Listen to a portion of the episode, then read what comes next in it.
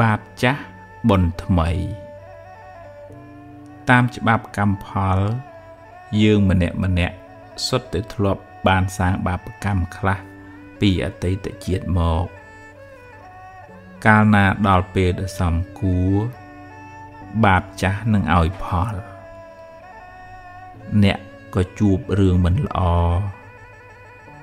ជួបប្រទះនៅបញ្ហា ឬមុខរបរត្រូវខាតបង់ទៅកម្មប្រៀបបានដូចជាស្រមោលអន្ទូលតាមប្រាន តែងជាប់តាមបុគ្គលអ្នកប្រព្រឹត្តនោះ ទៅក្នុងជាតិកំណើតតតទៅទោះបីខំរត់ទៅណាក៏មិនអាចរត់ផុតពីកម្លាំងកម្មដែរ សំបីតែប្រពុតក៏មានបាបតាមឲ្យផលដែរអ្នកធ្លាប់បៀតបៀនជីវិតគេពីអតីតជាតិមកកើតមកក្នុងជាតិនេះក៏សម្បូរជំងឺ ហើយអាយុមិនវែងទេ អ្នកធ្លាប់កឹបកេងទ្របគេ នាំឲ្យរោគស៊ីមិនឡើង ឬខាតលងចុង ឬត្រូវបាត់បង់ភ្លើងឆេះទឹកលិចទៅ ចំណែកអ្នកដែលចូលចិត្តចរណែននិន្ទាអ្នកដតីកើតមកជាតិណាណា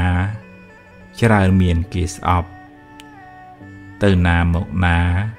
ខ្សត់មិត្តសម្បូរសត្រូវ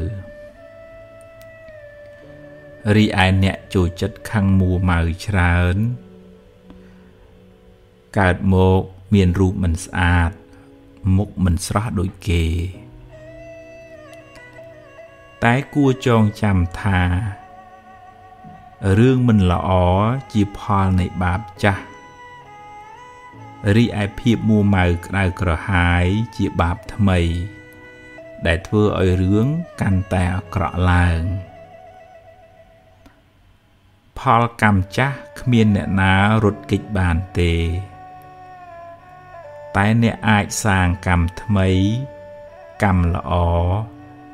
ដែលនាំឲ្យជីវិតបានប្រសើរឡើងវិញ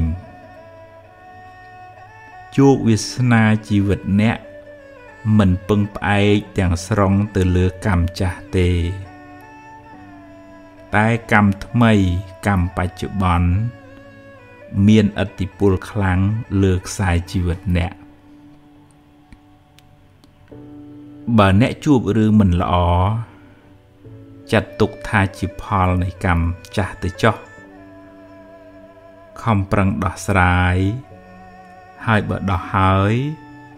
ងើបឡើងដើរទៅមុខទៀតសូមគុំស្ពាយផលកម្មចាស់នោះតាមខ្លួនយូរពេកធ្ងន់ណាស់ បើវាឲ្យផលម្ដងហើយឲ្យវាកន្លងផុតទៅ បើអ្នកមួម៉ៅនឹងវា